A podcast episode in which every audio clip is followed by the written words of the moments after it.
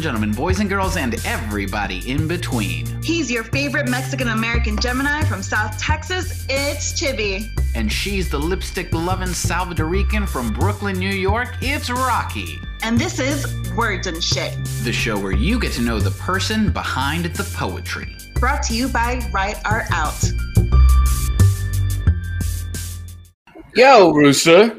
Yo, Chibi, how are you? Uh, I, you know, we're, we're getting by. Let's be real. You rocking that little maroon cap, though. What's going on? I'm just shouting out the homies, man. I'm just happy to be here. Shout out to Right About Now. Hey, uh, hey, thanks, hey. We appreciate y'all. Um, yeah, so you're just just getting by, taking it day by day. I mean, we we doing what we can. Like, you know, like let's be honest. Uh, the, this past year has been like that. It's kind of like a day by day sort of thing. Uh, for for a lot of us, and I've actually been thinking a lot about some of the things um, that we've lost in this COVID world that we're living in. Because I think mm-hmm. we've we've gained a lot of really we've gained some great things that I don't think like um, like we do Zoom birthday parties, which are really annoying. But also like I've seen my extended family more times in the past year than I probably had in the previous two years because they're just like, get on Zoom. You have no excuse, right? Yeah. And I love it. But one of the things that I feel like we lost is this ability to go places, right? Sure. Um, and I mean, obviously in terms of travel and things like that, but also to just go places that we would frequent uh, recently that were like the hangout spots. And like, I was thinking of this because I went down to, Uh, to visit my parents last week and drove by what used to be a Sonic. Mm-hmm. Okay. And for context, this Sonic was like half a block away from the high school that I, okay. that I, that I went to. So like, that's uh, where you used to ditch. It, it was, yes, it was the place where you maybe went before school to get the munchies, uh, and then came after school to consume the munchies. And, sure. you know, like it was this hangout spot and now it's a car wash. Uh, that's where Joni Mitchell comes in and is like, ooh, bop, bop, bop. You know what I mean? Like this paid paradise turned into a parking lot, man. I hear you. Yeah. And I mean, it's not like from Sonic to a car wash, like I'm not going to call that gentrification. Uh, but it is this loss of like a place that like, so many people like crossed through, so many things happened there. It was like a, mm-hmm. uh, uh, a, a special place for the people of, for the kids of that area more than anything. Right. Yeah. Um, that is now just gone. And like, I feel like a whole generation of up and coming high schoolers are not going to have, cause there's nowhere else to hang out near that high school. Uh, you know? Right. Yeah. I mean, you know, what's funny though, is like, if any of the high schoolers happen to like, Uh, upon our channel and hear this, like they're probably just like, whatever, old dude, we vape like in the party. Like, get, like, listen here, old time. No, we don't do that anymore. I, I mean, well, besides the potential illegal activities that were happening at the Sonic, it was just also a place to congregate, right? Where mm-hmm. after school, before you go home, you just you just meet there with your friends, you know, eat a little something, just hang out and do nothing. Uh, and so it's like it had me thinking about these places that we used to go to. Uh, that like aren't there anymore, whether they're not there anymore because they are physically not there or because they've just changed so much that they're not what they meant to us. I don't know. What kind of places do you have that it's like you wish you could go back to visit, but even if you did, it wouldn't be the same? Um. So like uh, during some of my formative post high school years, because I graduated like at seventeen, it was weird. Um, I worked at a Burger King and all my homies worked at the Burger King and everyone knew to find us at the Burger King, maybe doing illegal activities, maybe not. But it was also a way to sort of like tell my folks like, oh, I'm closing tonight. Like, even though I get off at nine and then just be there till like four in the morning, and, you know, drink Mad Dog twenty twenty and all that other young people stuff. And it was just, I, I, I, I guess like that doesn't exist anymore. Like the place still exists, but now it's just, you know, it's it's just a regular Burger King that children demolish. Yeah. It is so interesting to me how like a lot of memories are rooted in place. I, our identity, our culture too is very rooted to to place, where we come from, the places that we we frequent, the places that we visit, um, and how that has just kind of been stripped away from us. And like all all we have is our our homes right now, you know. And if you out there living the wildlife, I'm double vaxxed and I have been getting into it. I, that's, and, and it's been weird though, because I, so full disclosure, I did hit up Chibi on Sunday and was like, yo, karaoke's available. How you feeling? And he was like, no, not, now is not the time yet. And that's totally cool. And I totally respect that. And, you know, he's not the only person who feels that way. I've been going out a little bit, but I've also been very careful as to where I go. And it's really mm-hmm. just a bar up the street where there's like eight people and they're all, you know, very far away from each other. Yeah. Uh, yeah. Look, I, I feel that. Uh, I think in, we're, we're slowly creeping our way into being able to ha- inhabit other spaces and places that is not our, our home. Um, and if anybody's watching right now that has like a favorite place that they like can't wait to get back to, like drop that in the comment section. We're watching the comment section. We want you to be part of this conversation. Um, But yeah, karaoke was just a little a step, a step too far. Like an, an open mic, maybe, because you know we're poets, right? Yeah. But karaoke, there's a lot of spittle that happens at karaoke. Oh, yeah. So I don't think that's a place that I'm ready to frequent or to create new memories in just yet, because they yeah. may not be the best memories. Totally, totally get it. I get it. But I, I also agree with this idea that like, there's a lot of bars or or just places that we used to frequent that I don't see the same as anymore. Like mm. I, I went to like a Walmart recently and it's just, it's tense and it's, and I, everyone's doing what they're supposed to do, but still I'm just like, why do I really need to be here? Like, yeah. and I just, I just, I really grade a lot of places based on like, do I really need to be here? And yeah. You know, so. And I, th- and, and I think that brings up, you know, the idea of, of, of archivalness, right? And the idea of like, how can we like cement and solidify these these spaces and these places in a point in time? And poetry is such a fantastic avenue and tool to be able to do that, to archive moments in time that are rooted in time and space and place. Uh, and our feature tonight, our guest, is one who has done that phenomenally well, especially in her newest book. So I can't wait to get into this conversation with our guest tonight, who is none other than Claude Cardona.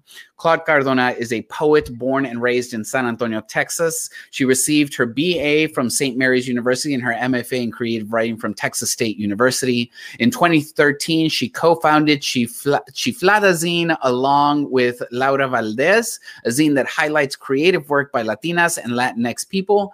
In twenty nineteen, she co-founded Infrarrealista Review, a literary journal for all types of Texan writers, with Linda Rivas Vasquez. She loves music and film as much as she loves poetry. She's an aspiring D J and cultural critic, and her latest uh, publication, her chapbook, What Remains, was the winner of the Fall twenty twenty Host Publication Chapbook Prize. Y'all throw some love in the comments section. Help us welcome to the Words and Shit stage, Claude Cardona. Hello. Hi. So happy How to be here. We're happy to have you. How are you doing? How you're looking fantastic and very well lit, which I appreciate. I, yeah, it's, um, I got this like really cool light from um, San Antonio Furniture Finders. They have like such cool like mid-century modern stuff, and I I saw it immediately, and I was like, I need that. And the plus is it has really good lighting when I'm doing my little videos for my uh, classes or whatever I'm doing. So it worked out. It worked out. Excellent, excellent. Well, we really appreciate having you here. Uh, one of the first things we really like to ask people, the very first question is, because all the guests who come here, we we acknowledge as friends and as peers and as poets, but we always like to check in first. So how's your heart today, friend? Mm, that's a good question. Um, it's good. I think um, the cold weather is very healing for me. Um, the rain too. I mean, I didn't see it physically come down, but just like knowing it was there in the morning put me immediately in a good mood. Um, so overall, I'd say a good day. It's Thursday, so, you know, it can't be bad. Tomorrow's Friday. I'm looking forward to it. So, yeah, I'm doing good. Good. We're, We're good and gearing up for the weekend, whatever that means to people these days, but it's still the weekend. It's still the weekend. Yeah. And I think that has, uh, there's there's an emotional tie, historically an emotional tie to the weekend. So mm-hmm. Good to hear that you're ready for it. Um, well, let's start off uh, before we get into the poetry, because we definitely want to get into the poetry. Uh, there, we like to do a little segment so that the audience, in case they don't know you, they can get to know you a little better before we mm-hmm. dive in. Um, and I think uh, this is another good point to mention to the audience. If you're watching live, use that comment section to ask your own questions, okay? If there's something you want to ask Claude, throw it in the comment section because we will a- ask it. Uh, but this opening section is called speed dating, okay? So we're going to give you a series of questions, and you just to get to know you, and you feel free to answer as in-depth or as concisely as you feel is necessary to answer the question, okay? Sounds good. All right, so first question, and this is an interesting term that I heard today that uh, I was like, oh, okay, let's go with it. Um, what is an organizing principle in your life? Which is to say, like, what is like a common thread that ties together everything you do and how you do it? Mm, um, that is a very good question. I don't, I'm I feel so disorganized and disconnected in my life right now. But um, honestly, what connects me currently, I would say, is just like my keeping up with like my spiritual practices and like tying that into like my day. Um, you know, it's not like a, I guess, get up in the morning, do it, and then like it's over. It's just like kind of like throughout the day. And that kind of ties my practices together. Um, just putting that like kind of intention into things I do, I feel like is important to me, and I often forget, but I try to. So I would say that's that's my current organizing practice. Okay, okay, very nice, very nice. Second question for you: um, what's something magic about San Antonio? Mm. Oh, as much as I was like. Uh, bashing the summer before this, I feel like just like the feeling of like a summer night in San Antonio, especially like just walking around um, parts of the Riverwalk like at night, and like um, the distant sounds of like the city too, like just like music coming from like someone's car, um, or like hearing like a Theo or Thea like laugh somewhere in the distance. That's what the magic is of San Antonio to me. Mm, I love that, especially because like San Antonio is, is is really the largest small town in the country. Uh, really? And so no matter kind of where you are, it does still have this like small town feel of like, you're just hearing random people just live their lives and not mm-hmm. the chaos, right? Especially at night. I love that. Okay. Here's my favorite question to ask. What is your favorite dish? Ooh. My favorite dish, I would say my go-to answer is probably pad thai, um, but it changes. But that's been a solid one for like a few years. So, you have a, a specific place you like to go for pad thai? Um, I really like um, Pho Kim Lal's pad thai. I like the one from. I haven't been to. Um, uh, there's this Thai place. Uh, I forget what it's called, and it's like really good, um, and it's like really small, mm-hmm. and it's always packed, and I haven't been like since the pandemic started, but it's like amazing, and I love their pad thai. Yeah. Mm-hmm. Okay, okay, right on. Um, last question. What is your current pop culture obsession? Ooh, okay, so I am currently watching Gilmore Girls for the first time, and I've never watched it. Uh, I've like somehow managed to avoid it for this long.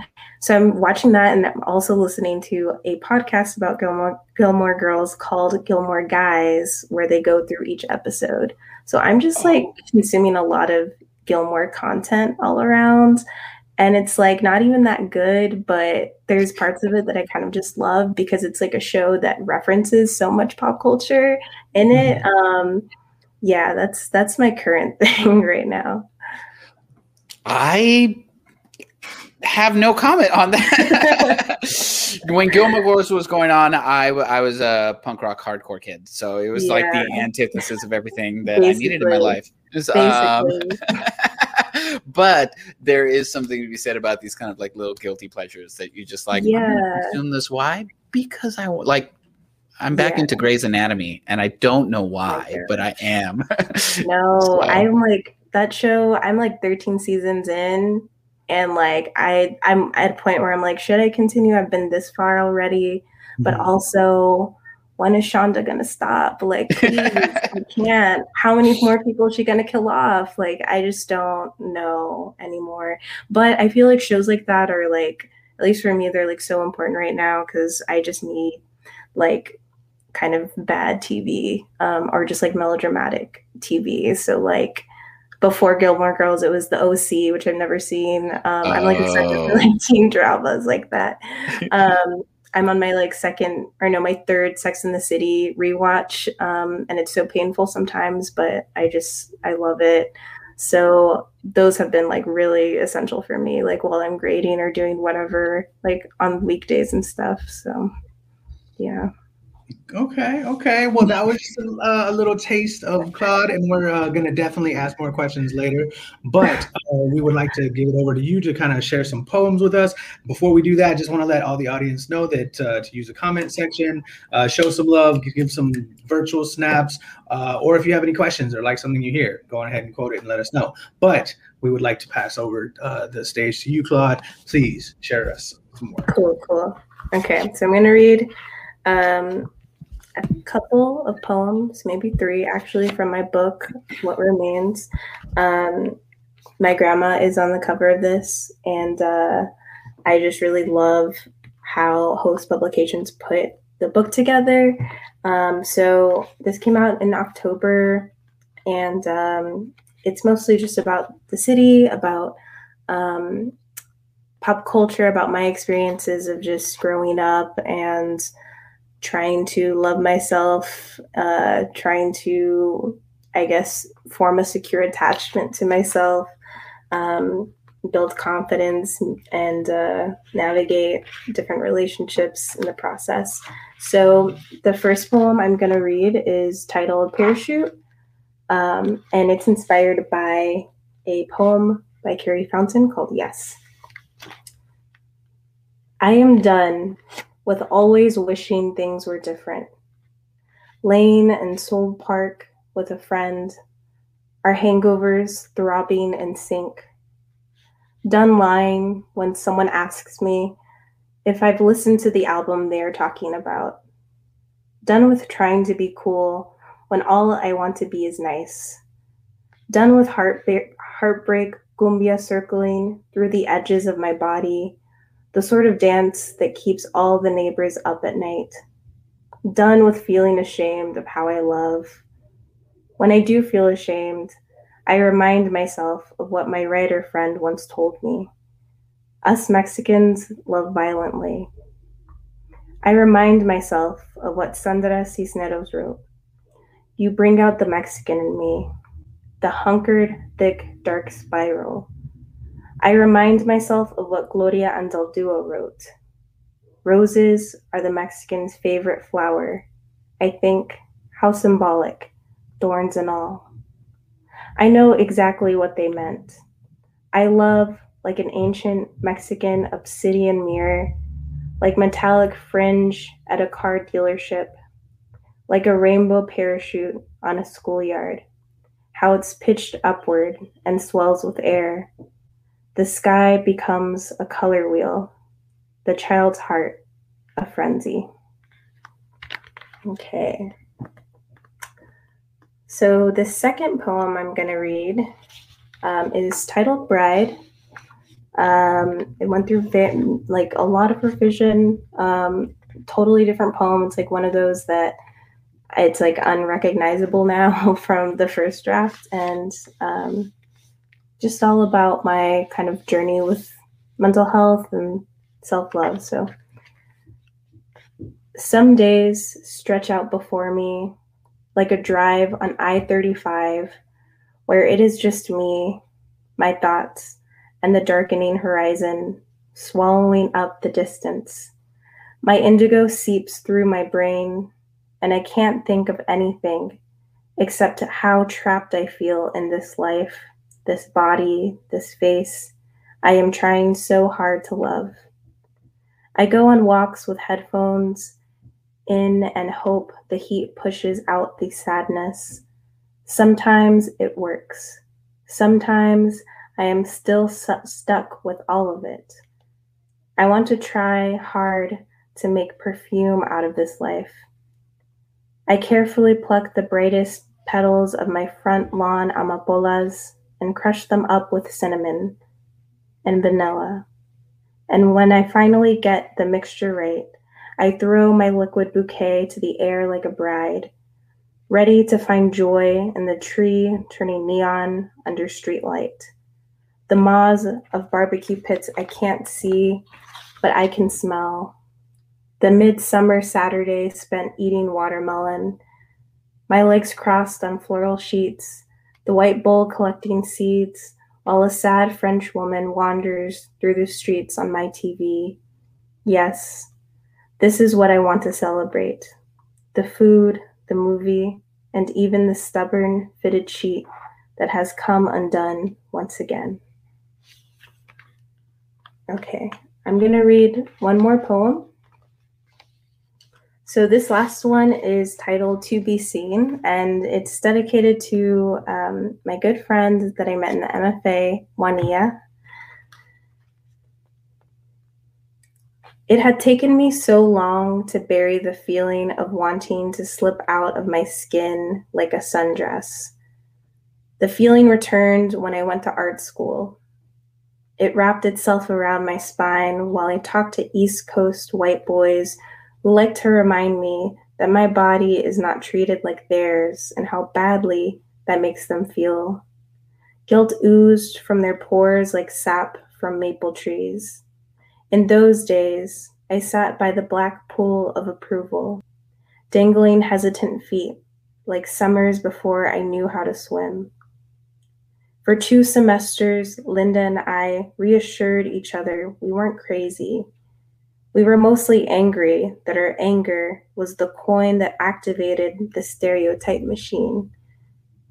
Now, when I think of those years, my mind acts like a sieve, pocketing tumbled gems into blue velvet bags. Sometimes the bad parts seep through like rainwater collecting in plastic buckets. I still dream about furiously running bleach in my hair as if I could coax self-esteem out of damage. But when the sieve works right, I remember the nights Linda and I walked to C V S on our study breaks, buying candy and orange juice, our long shadows in parking lot light, cracking open plastic seals, while we remember, while we remind each other of what it feels like to be seen. Thank you for listening, letting me share those poems with you. Applause, applause, applause. Yeah, thank you for sharing those poems. Just like, of course. Mm. I like how they, how they, how they just kind of like ground you and sit, you know, and really just like timestamp these moments that you, that you paint so beautifully. Um, I want to, I want to start by asking about this concept of place. Cause like I noticed in, in those poems, like you mentioned Sewell Park, you mentioned, uh, you, you name drop I thirty-five. I read your poem about Corpus Christi. Um, the, the title poem, What Remains, is very much about like where your parents came from and, and the places that you grew up in. Um, and even your dad, who is a poet as well, like writes a lot about like Alice, Texas, and like where, where it comes from. Like it's, it's all kind of grounded and anchored in this idea of place, right? Like, why do you feel like place it has such a rooted influence in your work or is important to poetry in general? Yeah, I love that question. Um, So I think it's totally tied to just my relationship with San Antonio growing up, which was, I very much like just thought it was lame and wanted to go to Austin and was like, oh, like that's where all the cool stuff is. Um, there's nothing here. Um, and then it wasn't until I like had my kind of uh, cultural awakening in my like um, when I was like seventeen or eighteen. And I was like, oh, wait, there's like such cool art and like poetry here that like no one ever talks about, or like that I never learned about. Like I had to seek it out on my own. And then I started to ask my like father and my mom to, and, you know, they had all these books and like these um, like like friendships with people that I was like, oh, like you're friends with that person? Like, that's so cool. Um, and so like once I embraced that part of myself and uh, kind of and started writing poetry, like it was around that same time, too. Um, I felt like I needed to to mention place. And I think in particular, because Um, I was so like, before I like really got into poetry and wrote like occasionally in high school, it was so like vague, because I was like, oh, I want it to be universal. I want everyone to relate to it. So I'm going to make it like, you know, as vague as possible. And they were really bad poems. Um, and then, um, I think it, my father like told me some quote, and I forget who it's attributed to, but it's like the, um, like the universal is in the particulars. And that always stuck with me, because at first I was like, I don't know, what, like, I don't know what that means really. And then like, as I started to read more, I was like, oh, okay. Like I can relate to like poems by Frank O'Hara, who like talks specifically about New York. Um, and I wanted to like treat San Antonio in that same way, where it's like, um, talk about it in a way that like someone lives here would to like someone else who lives here. Um, but the things that are discussed in the poem, like you don't need to know the locations to like know what I'm trying to say. Um, but I feel like it does, it does ground the poem. Like it grounds me in it. It like feels honest to my experience. Like it, it feels wrong for me to like take that out of the poem sometimes. Um, it feels like I need to, it also feels like I just want to like archive those places sometimes if they are pl- places, places that are like lost to time or just transformed, um, in the past like decades in San Antonio. Um, that's, yeah, the, you mentioned my poem, What Remains, the title poem. And I think I was thinking a lot about like my experience as a teenager, like growing up in, uh, going to like Southtown and stuff on Fridays. And, um, even from like my, like experience in, in my high school years, like to now, it's like so radically changed so much. And I just think of like, oh my God, like in another ten years, it's going to change so much more. Like, and yeah, like we need to, I don't know, archive it in some way, take photos or make art about it. Um, I think it's like Ana Fernandez that does like a lot of paintings of like places in San Antonio, just like random places of buildings. And I like love that, because it's like, yeah, we need to like preserve stuff like that, because who else is going to do it? I don't know. Um, so yeah, place has like been very important to me. And um, it's funny, I've like never really thought about, like, I'm aware of the fact that my father write, writes a lot about place, but mm-hmm. it's like his main thing, right? And I like never really saw that connection between my work and his work. Now, I guess. Um, but yeah, he like, right. I mean, and his town was like, you know, so small, and like his experience was so different. You know, like he grew up during like segregation and like, like nineteen fifties, like Texas, like, um, his mom was like illiterate. Like his experience was very particular and like is worth writing about. And like, I feel the same way about like my work, because I didn't really see it like anywhere, um, in the way that I, I guess, experienced my like place and identity and stuff. So that's why it's so like, I think, crucial to my work and to poetry, like in general. Like, um, I think it's Carrie Fountain that has like a, a lot of references to like New Mexico, where she grew up, and Austin. She'll like mention certain things, and it is a really good way of grounding the work without like, I don't think it alienates readers. It, it definitely at least doesn't alienate me. Um, so yeah, I think it's, I think it's a cool thing to do. Yeah.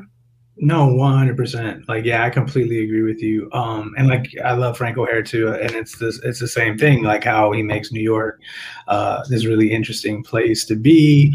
Um, and I don't know, like, I think Texas is unique in that sense, because like, I think oftentimes when they, people, the literary world, at least, thinks of Texas, it's usually like Western cowboys and shit, and mm-hmm. not the urbanscapes that are very unique compared to the rest of the country, um, whether it be Houston or Austin or San Antonio or even Dallas. Um, I guess my question for you, though, is kind of bringing it a little bit back to this idea of places. So you earned your M F A in creative writing from Texas State University.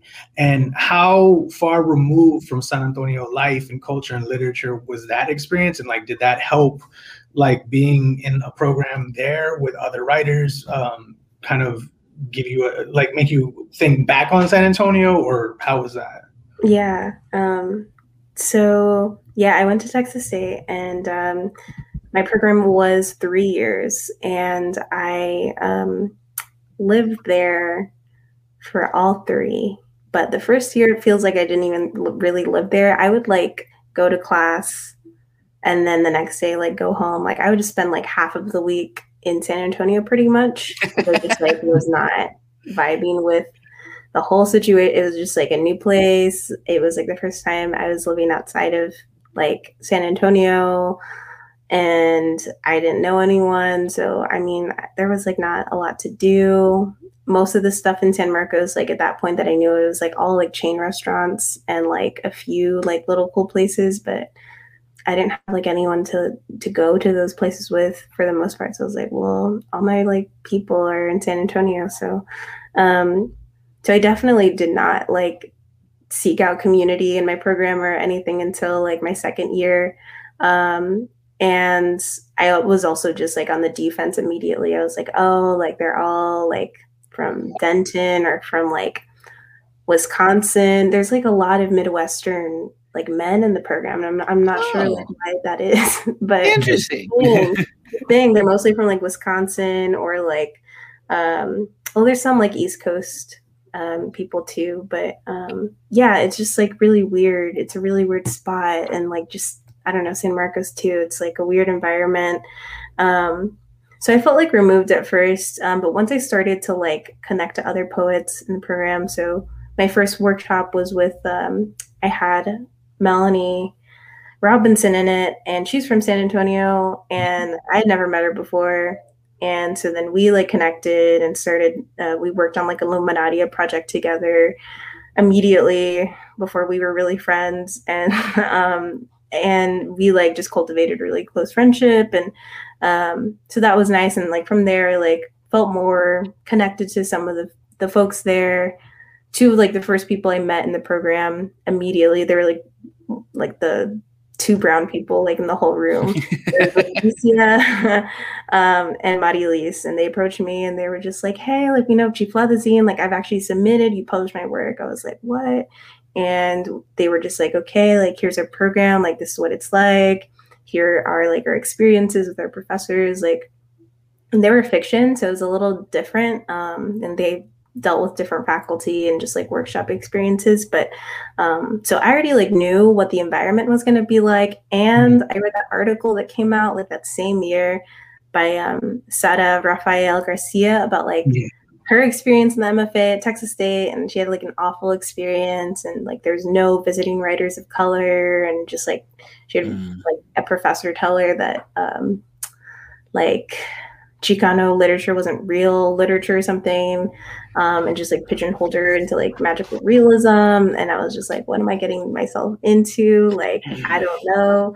Um, and just like, I feel like I kind of just like faked it throughout college. Like I had a hardcore imposter syndrome because I would just like do my essays last minute all the time and manage to like get through. So I was like, how am I going to like do grad school? I don't know. Um, so it was hard. It was like a really big adjustment. And, but that first year, like I was very much connected still to like San Antonio and would go to events, and there was like a lot of stuff going on that year. I had like a zine release, I think, the next year. And like, I was part of Luminati in like twenty seventeen. So those were things that like kind of tied me back and that kept me there. Mm-hmm. Um, but then I like, you know, started to kind of connect more to people in San Marcos, found out like about um, different like communities there in the city, like that were local to the city and like cool things going on.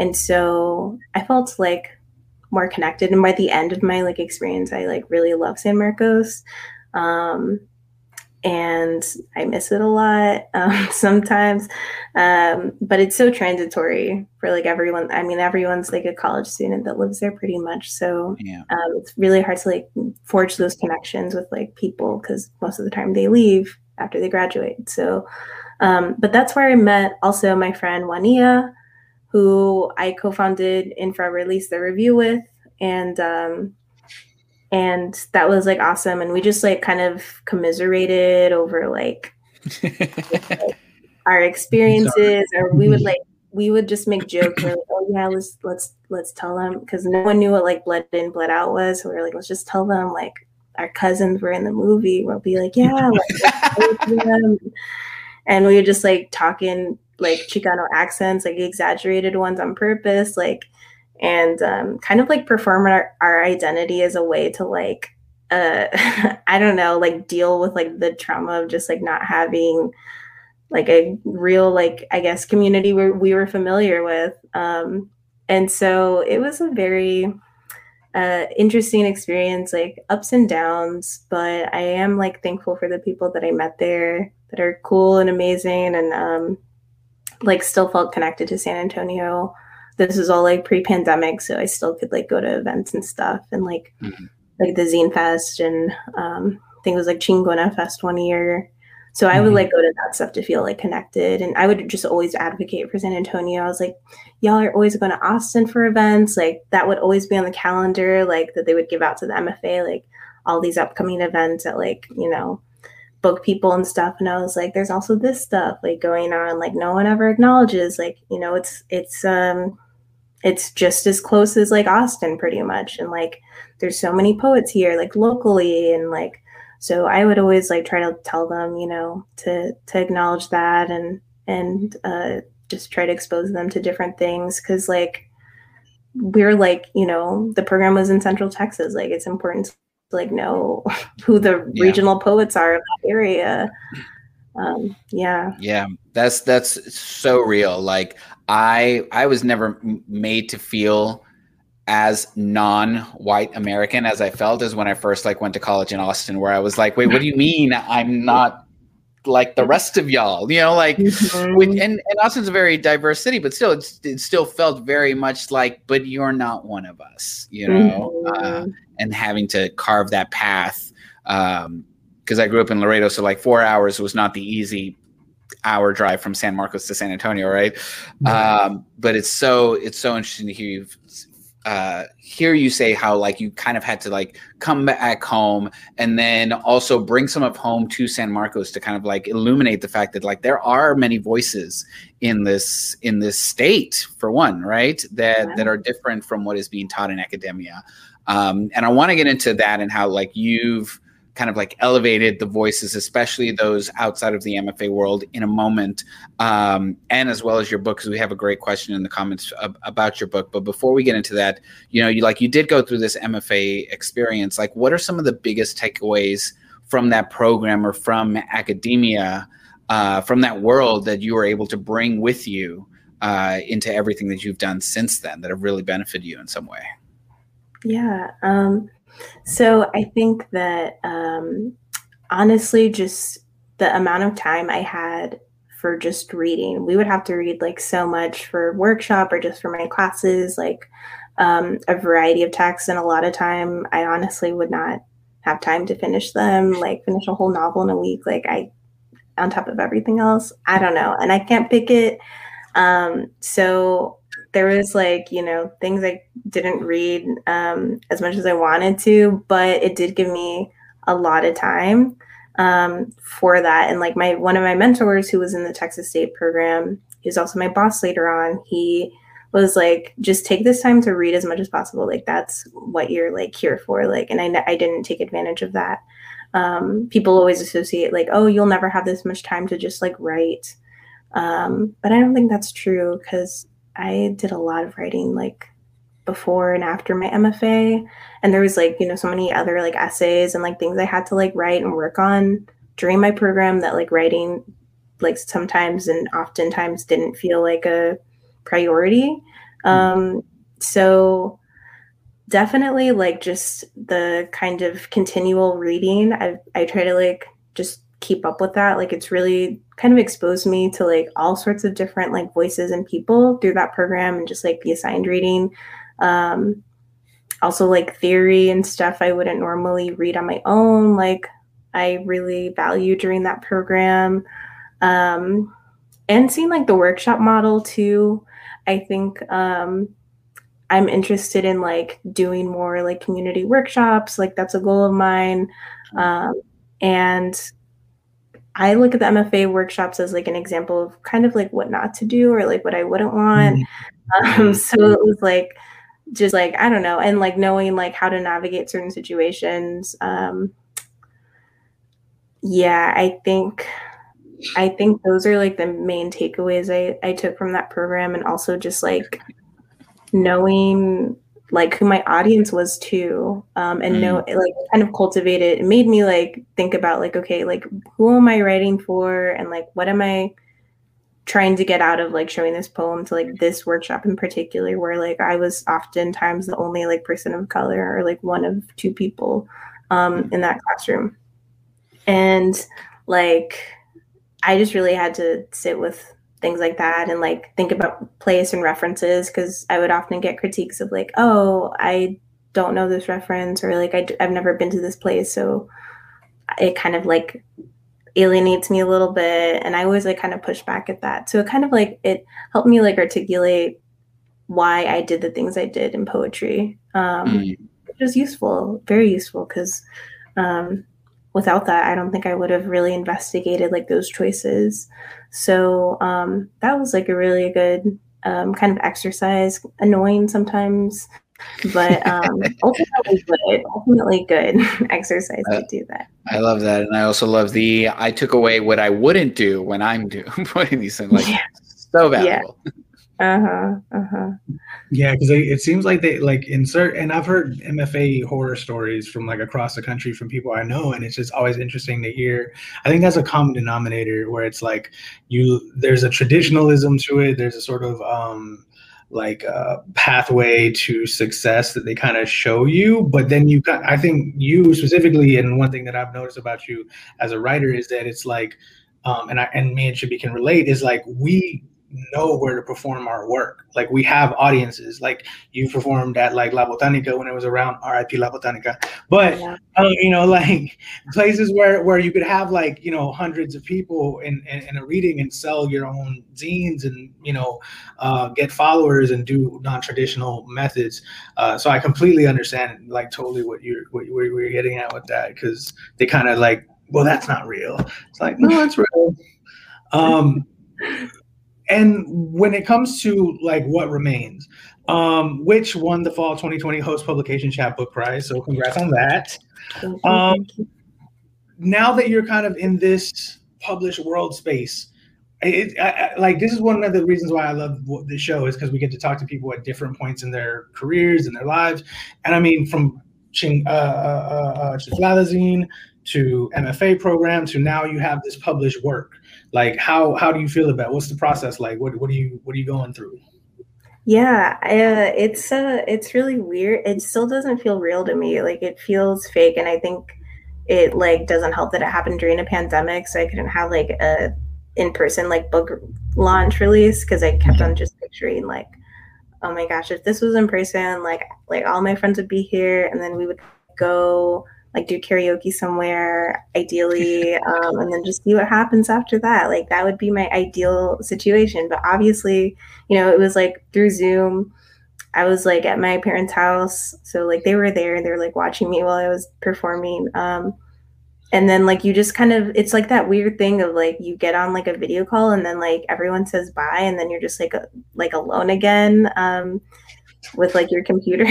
And it's like, I don't know. It it just makes things a little surreal. Um, yeah. And so, yeah, I think like, um, I like knew I wanted to publish it, and like I could see I was like, you know, gonna work on that after I like did my M F A, um, and I made like a list of like three presses. I was like, okay, these are three like I would like to, like ideally get published by, um, that I feel like I have a fair chance at, and Host Publications was like one of those three. And I like it just I didn't even like really seek it out really. It just like happened like all of a sudden. Like it was like they they released an anthology and asked me to contribute a few poems, and they were like, actually, we want like four of your poems. We love your work. And I was like, cool. And um, when I went to the launch, that was like one of the last things I did pre-pandemic. It was in Austin at Malvern Books. And I talked to Anar, who runs, co-runs um, Host Publications. And she was like, oh, do you have like more work? Like, I would love to read your manuscript. And I was like, okay, I will send it. And then like two weeks after that, she was like, oh, we would love to like award you this prize. Um, like you should submit to it. It's um, our chapbook prize. And I was like, okay. So I like refined like my thesis and like kind of went through that process of taking out stuff. And um, that was like in March, April-ish of last year. And so then like for the rest of the year until October, just worked on revision and like kind of just going through that whole process. And it was just like, it just didn't feel didn't feel real. Like I was like, how did this like happen? Like, when did this all start? Like, I don't know. Um, but it just feels like, I don't know. Um, I'm excited to be published, obviously, because I've always wanted to, but also because um, I feel very passionate about like other writers getting published and like showing them how to. And mm-hmm. um, Host Publications is like based in Austin. So that was like important to me too, that it was like somewhere in the Southwest, in like Texas, somewhere close to San Antonio. So um, run by like two women who like only pu- publish like women and like non-binary people.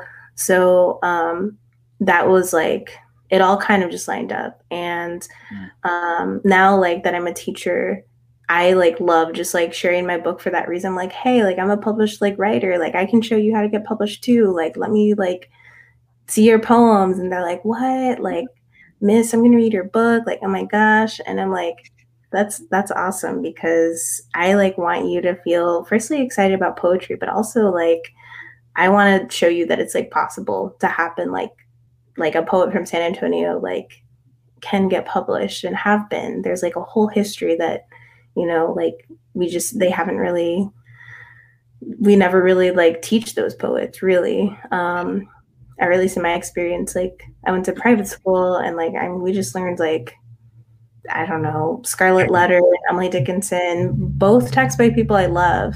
Um, but like, I just feel like it's also important to like teach locally and show like that it's possible that like someone like you can get published and like win an award or like, you know, um, it doesn't have to be this like foreign thing that only happens to people in like New York or L A.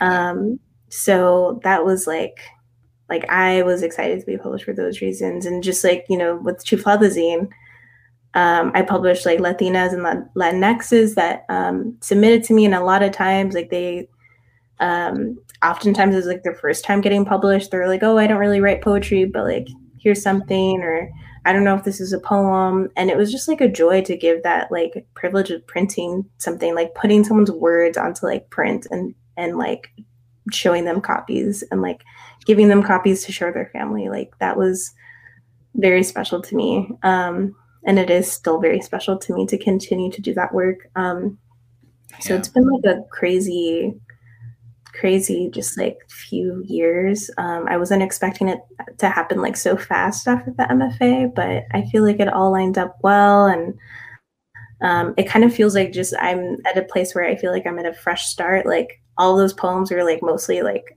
from my M F A thesis and even before that. And so I feel like, okay, like I've gotten all through like all of that. And like, I'm ready to write, like to live more so I can write like new poems about mm, like yeah. all of that, you know? I love that. And I feel like in, in that you answered uh, a lot of what one of the audience members was asking. They asked, you know, how long did it take you to write it? What was your biggest inspiration, your driving factors that kept you going back to this book? So I feel like you you touched on on all of those questions. Uh, so thank you for for all of that.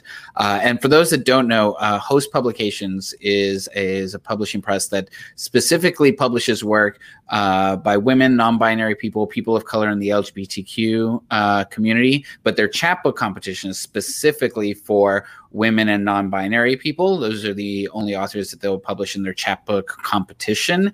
Uh, so they continue to kind of like create space and uplift the voices of people that you don't traditionally see in the publication world, uh, that don't maybe traditionally come, you know, that are traditionally excluded from like, you know, lit mags and things like that. Um, and you've kind of continued that Uh, process, you've continued that mission in uh, creating and co-founding uh, Infrarrealista Review.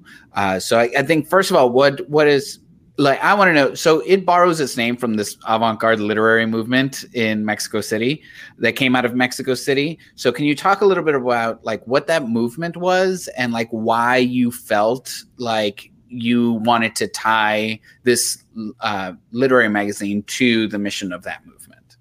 Yeah. Um, so um, the Infrarrealistas were a group, avant-garde, um, in Mexico. So like part of that group was like um, Roberto Bolaño. He was like probably the most famous member of the group. And um, I think it was last summer. No, it was two summers ago. I was reading like Savage Detectives, and I like really did not know anything about him or the movement or anything. And um, my friend Juanilla was into, like, she, like, knows a lot more about, like, Mexican history and, like, literature. And so she t- told me, like, who the Infrarrealistas were. And she was like, oh, my gosh, like, there's this group. And, like, we were, like, trying to come up with an idea for, like, a journal because, um, like, all of the stuff kind of, like, um, when you mentioned Rooster, like, what the ideas of, like, Texas are, are, like, rooted in just, like, cowboys or, like, Western wear. And same with like the whole Southwest region. Like when people think of Southwest, they think like um, McMurtry, and they think of like just like desert and like like what like spaghetti Western movie. That's like the kind of mythology of it, and that's just like totally. I mean, that's like one very small part of it. Um, and so we were like, oh, like well, we should do something about like the Southwest, maybe like a journal, like to like kind of fight, push back against that narrative. And then we kind of narrowed it more down to like Texas. And now it's like to a point where it's, it's like predominantly Central Texas focused, um, because that's the people we can like connect to and like reach out to.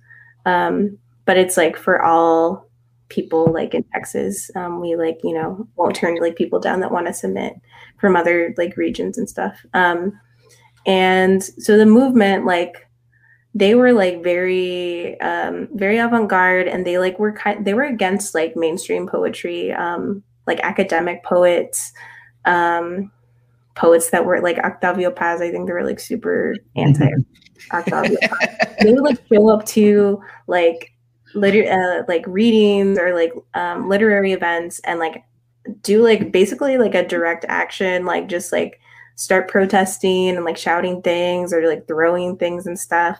It was like very just like punk rock, and we like that like disruption because that's how we were feeling about like the M F A and just thinking about like um like literary journals that um and like agents now, mostly which are like run by like I want to say like ninety percent um like white folks, especially men, I think makes up like most of that percentage. And like Um, in recent years, there's been like so many prominent and famous um, emerging poets um, that are people of color. So like Dinesh Smith, um, Hanifa Durquib, um, all of these poets that are like kind of making poetry more popular again. Um, and like there's, I've seen this like move that like journals and like um, publishers have of like, we encourage like um, uh, P O C to submit like highly, and women, and like they'll list all these identities, right? And it's great that they want to like do that, but like, do they compensate them? Like, are they, are you getting paid for that? And also it feels like a little predatory. Like it feels like they would just want you to submit because they want to like be like, oh, we've published like fifty-five like um, Black poets in the past year. Like, we're okay, like we're exempt from this, yeah. you know? Um, and that's like, you know, maybe not across the board. There may be like, I'm sure there's like genuine um, reviews and like journals that do want those voices. But like the bigger publishers, I just like have an inherent distrust, right? Because they're like all about the trends, all about like trying to keep up with like what's new. And so we were like, okay, let's like, well, we're both, you know, me and Juanilla both ha- like have M F As, which like um, is like a big privilege that like a lot of other writers don't have.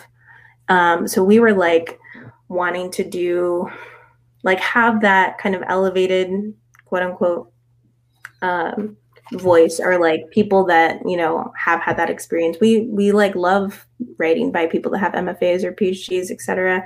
But we also want people that like have dropped out of high school or that like don't consider themselves a poet. Like we want both of those texts in conversation with each other, because a lot of times, like when like speaking as someone who worked on a academic journal, um, people just like look at your like credentials, like in your bio, like I, you know, so-and-so got their M F A from this place and we're published in like three, these like three big journals, right? Like that's basically what the bio is about. Um, it's like, okay, well, what, which like institution can I like tie my name to? And we just like really did not like that. We were like very, made us feel very cynical. And so we just wanted to do something about that. Um, and so we kind of just, um, we wanted to have a place where, you know, we don't look at them. We don't want to know like the bio. We don't want to like know what associations you have to the institution. Like, and we want to compensate you for like your work and encourage others to compensate you as well. So that's why we kind of went about it. And like that tie to the Infrarrealista, like it feels like we're just kind of, um, I don't know, kind of mimicking what they did. Like we like having that like tie to um, like Mexican writers of the past, and it also brings awareness like of that group too, to people who like don't know, which is cool. Yeah. Um, 'cause I had no idea until like, you know, two years ago. So um, yeah, that's like why we kind of took the name and use that for our whole like mission and idea. Love it. Yeah. I, I think it's, it's, important that you are creating these platforms, um because I guess it's, it's like a two-part question, but first part is essentially like whether or not you agree with it, because I personally feel like I'm seeing a lot of like Mexican American and Latinx poets like producing work, but I guess my question is like, do you think that's true? And then second is sort of like, do you think that it's um that we're still getting more visibility out of it? Because that's mm. where I don't know if I necessarily agree with that. Yeah. Um, yeah, no, I agree that there is like a lot more, um, especially like I feel like if you're connected to Twitter, you like see that a lot more with like people getting book deals and like um, like awards, right? Um, but it's like, I feel like it's also important, like it's great that all of those people are getting published now, but I also feel like we need to look at like the past and kind of recover those texts that haven't maybe gotten their due, um, mm-hmm. maybe like republish their work, or like, you know, make a beautiful like second edition or translate their work. Like um, that's something that we want to do with Infrarrealista, um, that Juanilla wants to do, just like kind of solicit Mexican writers or like people living here that are um, bilingual or only Spanish speaking and translate their work and also have it in Spanish, um, because there's just like so much that I feel like is not visible. Um, poets that like need to just like, like maybe don't know anything about like the, how to navigate the publishing like atmosphere, because I mean, really, even if you have an M F A, they don't really teach you about that stuff. Like you have to like really like seek it out on your own, or like know people. Um, so like, getting like those older poets, like I think emerging poets are great. That's also like usually synonymous with like younger poets, and that's like awesome. I love like the youth and like younger poets coming out with stuff, but we also have to think of like our elders who have like, you know, written poems for their whole life and maybe haven't like published them, or like have been published but like it's out of print. Um so I think like kind of recovering that stuff is really crucial mm-hmm. too, and not letting it just like sit in an archive, or like being it, uh, letting it be like a footnote, but like prominently like displaying it and advocating for it is like, I feel like really important like work that needs to be done. one hundred percent that. I love that. And, and speaking of Latinx writers, uh, we have a fantastic question from Victoria Valenzuela uh, in the comments about, can you talk about what uh, Chicano, Chicano, Chicanx uh, writers your champ you champion, and uh, who have you uh, been reading lately? Okay, so um, Victoria is actually an incredible uh, San Antonio poet herself. She and is. As well, like poet power couple goals, honestly. Um, so they're amazing. Um, Vincent's book that came out, um, Sansamora, I got to like read and also watch him read, and it was an incredible experience um, in Austin, I think like two years ago.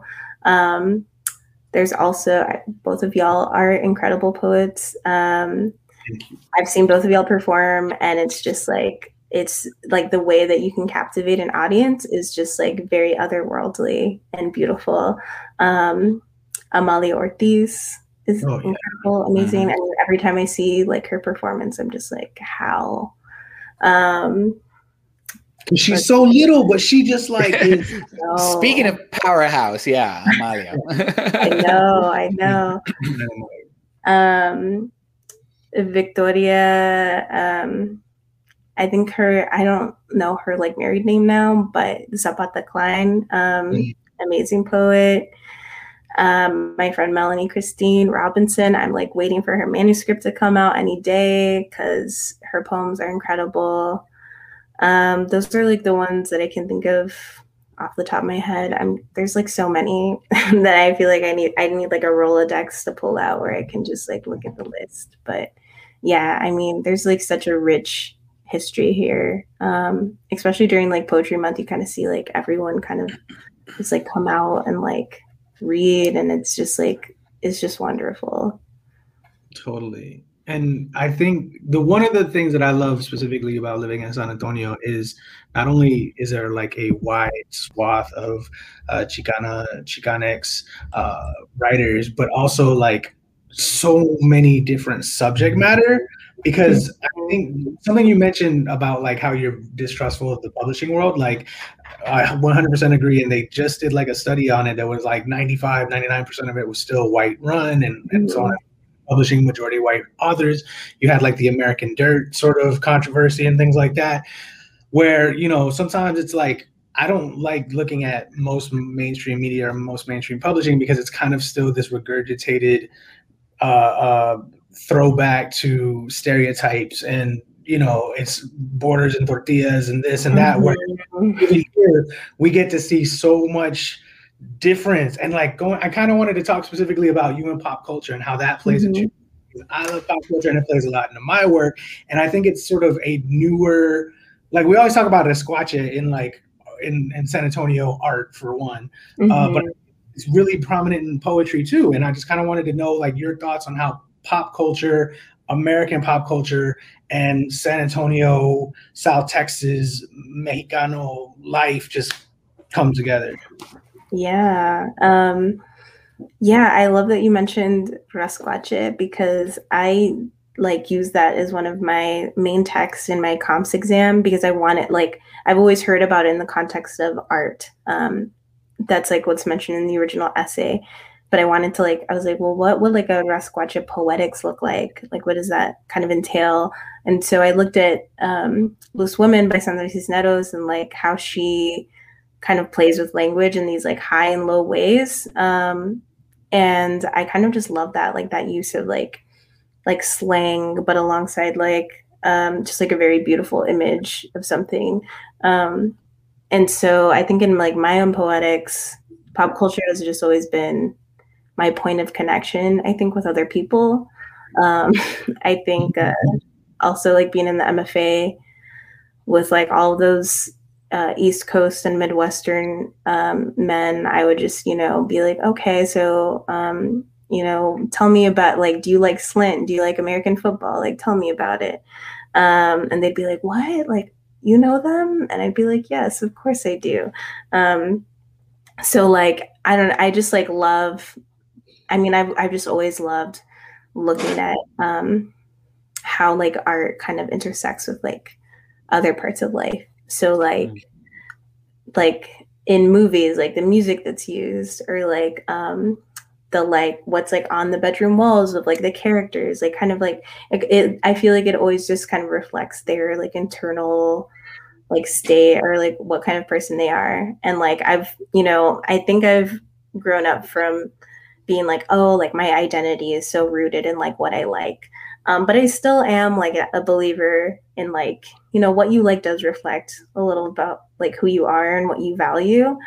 Um, and I'm not going to judge you for it. Maybe um, I'm not eighteen anymore. Oh, I'm it, it depends. It depends.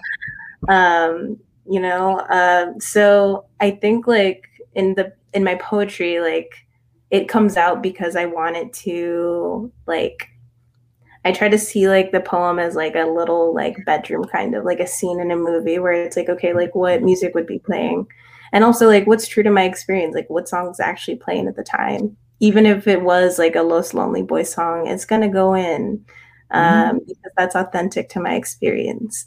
Mm-hmm. And I totally like what you said, Rooster, about like, um, I think it was like, like the mainstream stuff with like, I think about that all the time. And I'm curious what y'all think about it. Like, um, kind of like the imagery that I feel like a lot of um, Chicanos, Chicanexes kind of like hold on to, um, and that comes out again and again, uh, is like, like Pandulce, Loteria, um, no, La Virgen.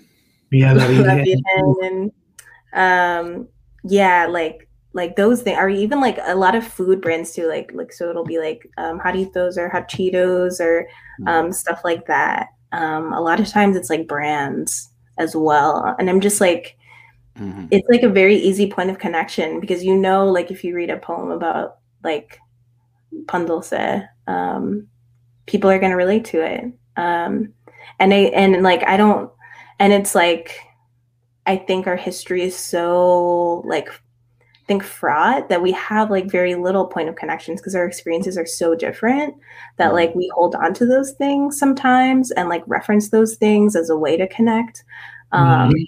But I don't know, like I still, it's not like my favorite thing either. Like, I don't know if I would use it in my work um, unless it felt like authentic to like what I'm actually talking about. But um, I'm curious, like, what do y'all think about that? Like that whole Like, well, there, there's that idea of like, you know, the, the authenticness, right? And the and the mm-hmm. referencing of things that make it, uh, you mentioned it earlier, I'm paraphrasing, but uh, the personal becomes universal, right? The more personal you get in your writing, the more you're able to connect with people, even if they don't get the specific reference. And I think for so long, people outside of, it, at least in this country, mainstream white America, we were told if we don't get the reference, we need to go look it up. We weren't telling authors that they're alienating non-white people mm-hmm. by including these references. So I think we're at that point of flipping the script where it's like, well, if you don't get the reference, you need to go look it up, motherfucker. Okay. Mm-hmm. Like we've been doing the work for so long. Now it's your turn to do some work. And these, you know, images of like, let's, let's take the Pandulce. I love that you bring that up. Right. Is something that at some point in time, white people had to go look up what Pandulce was, but now it's become so commercialized that the that they don't anymore, and this culture has now become the commercial of it, right? And this kind of like two D image of what uh, the Latinx experience is, you know. So I guess I, I'll let I'll let Rooster answer. Because my brain is is is spiraling around a question that there's a lot happening, but yes, that's my point. It's it's y'all's turn to go yeah. look it up. Okay, go look up yeah. these references. If you don't get yeah. it, too fucking bad. Um, I completely agree with what both y'all are saying. I also think two things. One, living in San Antonio, the thing that I love is like if you go to a bar like El Luchador. Like they have emo nights where they're playing like The Cure and The Smiths and shit like that, and we get down. And it's cool, but it's like, you know, like, but to write a poem about that, I think would really register for people who live here and especially younger people who live here. Mm-hmm. And and I think it's important that we actually capture, like capture that authentic uh, uh, times and, and, and, and situations. I really, really love your, your metaphor of like a, a room and like full of posters and what it looks like. Um, for that very reason. Uh, but I also think, I don't know, maybe it's the Catholic guilt in me where like you still want to impress your mom and your abuelitas and stuff. So you still kind of put those like the concha and the cafecito and, you know, the warm comal in your work so that it's like, ay, mijo, you're writing the poems. I see. You know, and it's like, so I think there's some of that. But then also with white audiences, they, like Chibi said, is it, it's this two D version of, of, of us and, and, and the cultura that they kind of can, that's palatable. Um, and for my own personal experience, like I spent a lot of formative years in Central Texas, which was like really country. And I was one of the only Mexican people there. So when I moved back to San Antonio, like all the homies were like, you're weird. You're not like us. And it, so it was like, but I had to kind of check my, them and myself, like, but that doesn't mean that I'm not Mexican, you know, like, I'm sorry, I like Wu-Tang Clan. Like, I'm going to write about it or I'm going to tell y'all about it. Like, that's just, that was my life. So, you know. So, so I think it comes to this point of like what, what you were saying where like cultural and life and art all end up mixing together, right? You know, mm-hmm. these references that that we use, we use them because they, they are authentic, you know, or at least at some point they were very authentic to where like now we use them as a way to, to connect, right? But then they end up becoming co-opted Uh, mm-hmm. by mainstream media. They end up, you know, like I'm, I'm looking at a painting of Frida Kahlo right now where, you know, like Frida is this iconic Mexican symbol, but to a certain extent, she has also been kind of gentrified uh, mm-hmm. by mainstream American culture as like the Mexican artist, mm-hmm. right? And it, it causes a kind of erasure of everyone that's not Frida Kahlo, right? Mm-hmm. Um, And so I guess the question is, can can the commercial world and the art world live with authentic culture, right? Can can you do good business without gentrifying the culture? You know, can you celebrate it without commercializing it? Mm, yeah, I feel like... those are all like amazing points. I could like talk about this with y'all for like another two hours. Um, like I could talk about it's your it's your show, girl. But yes, it's your show. um, I mean, I think Frida is like a really good example because um, she's kind of a symbol herself of like she grew up like fairly like wealthy and like privileged in some ways, but also like um embraced and like was kind of, I think like Diego kind of, I don't know if he forced her, but like very much encouraged her to wear like in these like um like indigenous outfits, right? And that's kind of like symbolic of how like a lot of Chicanos, especially during the Chicano movement, kind of like fit into their own identity. It was like, okay, we're gonna like reclaim the Aztec culture and like all of that, like those motifs, even though like, you know, they don't know if they're actually Aztec or not, probably not. Um, but it was like a symbol of like kind of rejecting like the white and embracing the like indigenous. Um, and so I like, I think like, it's really hard to have those coexist because like a lot of those, like the concha, the like um, tacos, the, Um, Selena, like they're all very, I would say to like white audiences, those are all very like apolitical things. So they could see those things and be like, oh, like, you know, that's like a great, beautiful poem about um, her culture, her heritage, um, good for her. But it doesn't like threaten anything. And not to say that like every poem like has to systematically change anything. I think that's a huge pressure that people put onto poets in particular, um, more so than like anyone, any other like like artist. It seems like poets are like for like very much like encouraged to like change the world or society in some way.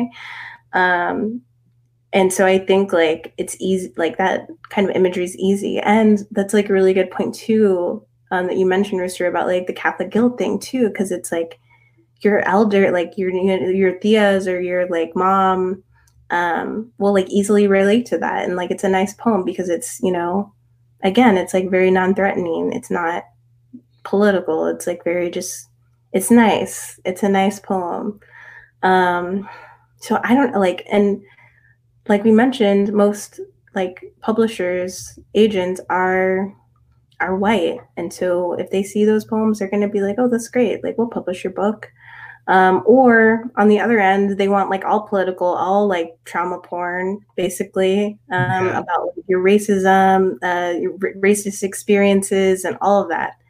Um, and so it's like, it's again, it's that experience of like, am I like catering to like a white audience by like putting this all out there? Like, it's kind of, you have to like do that internal work of like, okay, like, what do I, like, what reader do I want to read this? Like, who am I writing this for? Um, and if it's like for a white audience, then it's gonna like want those things out there, because you're gonna want to like say like, oh, I am like the other, and here are like the things that I'm gonna mention, and like the, you know, even if it isn't authentic to your experience, like that's a lot of like what I did. I feel like when I first started writing in the M F A program, I was like, okay, like I'm representing like a whole culture. And so like, I'm going to write about these things, even though they weren't really true to what I actually lived through. So it's, uh, it's just weird and hard.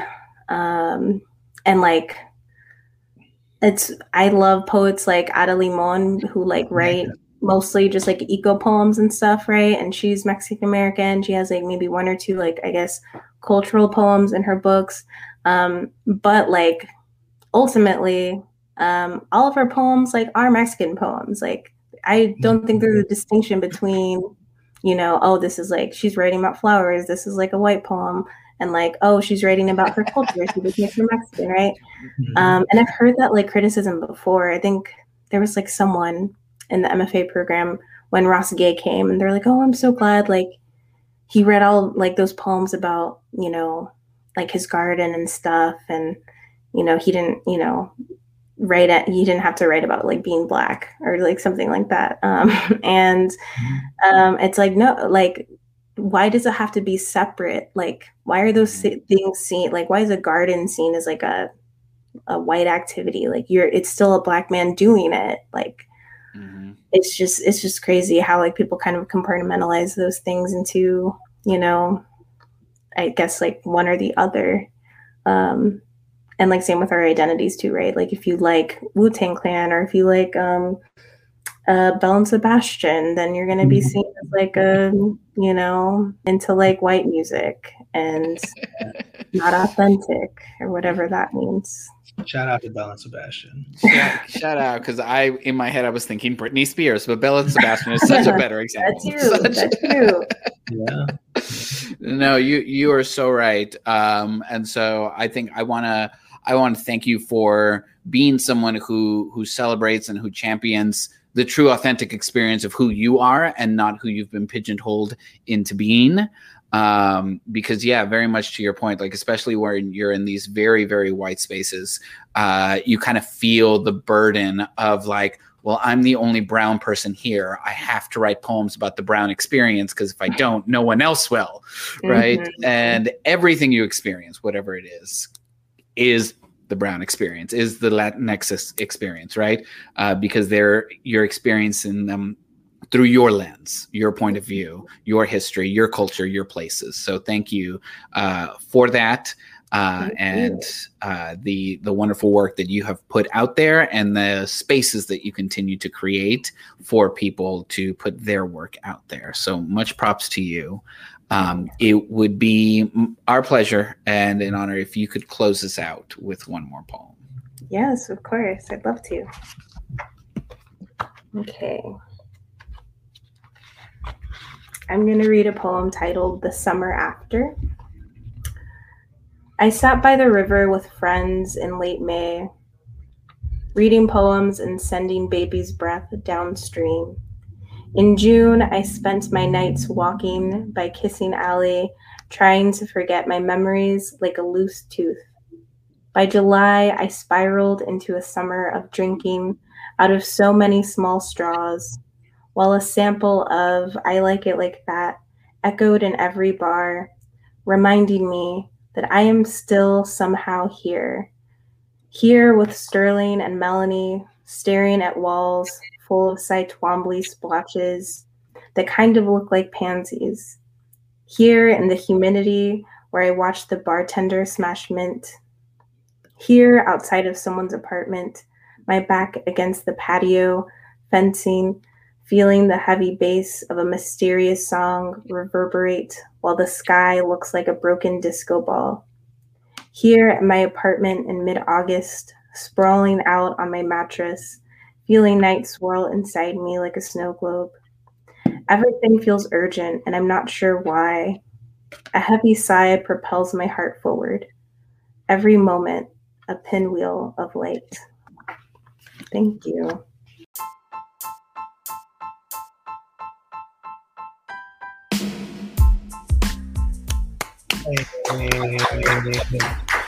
And somehow I'm still here. Goddamn.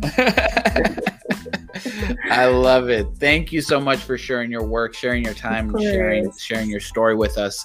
Um, I know we have some of the information displayed on the screen, but for anybody that's listening to the um, podcast afterwards, where can people find you? Where can people find your work? If they want to get a copy of your book, tell us, please, where can people go and access all of that?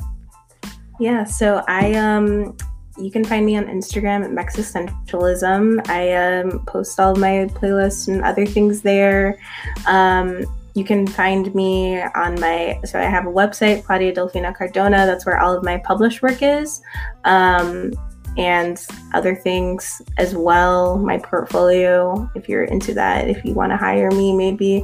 Um, and if you're special and lucky, then maybe I'll let you follow my Twitter. You have to request me. Um, it's Aries Poem. um, it's a very private group of people, but we'll see. We'll see.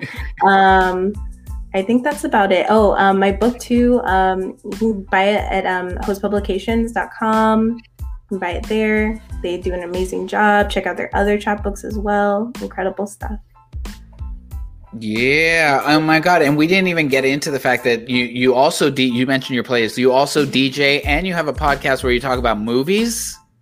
I do. I haven't like updated it since like last summer. Cause that's, it was like a pandemic podcast. I was like, man, am I going to be one of those people that starts a podcast during the pandemic?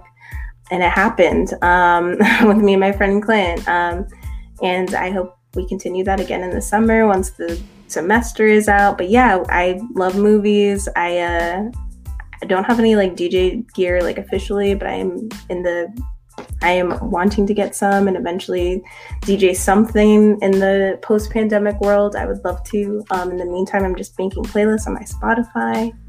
Yeah. Very cool. Very cool. Thank you so much for being with us again. Uh, best of luck on the book Thank and getting it up, so and having an, uh, a release, and we can all be there, and it'll be awesome. Like a post. Yeah, we'll and you can karaoke. Well, yeah. Yes, karaoke. Mm-hmm. All right, Claude Cardona, everybody. Thank you. Thank you. Thank you. Thank you. Totally. Gilbert, how are you? I am ruminating. I'm reminiscing.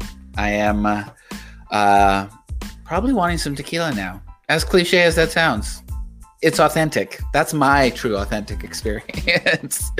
What are what are your thoughts? We went through so much, and like, like she said, like we probably could have gone for another two hours. Oh, easy. Yeah, yeah, yeah. Um, something that stood out to me, just sort of in this kind of idea of reflection, uh, was one of the last things that that, that Claude mentioned, which was um, weird and hard. And I feel like that's a great um, way of just sort of describing this new era of poetry life, where a lot of things are online. You're your own marketer, you're your own publicist, you're, you know, and and and I love that Claude not only is using small independent presses like Host, but also creating platforms and has been creating platforms.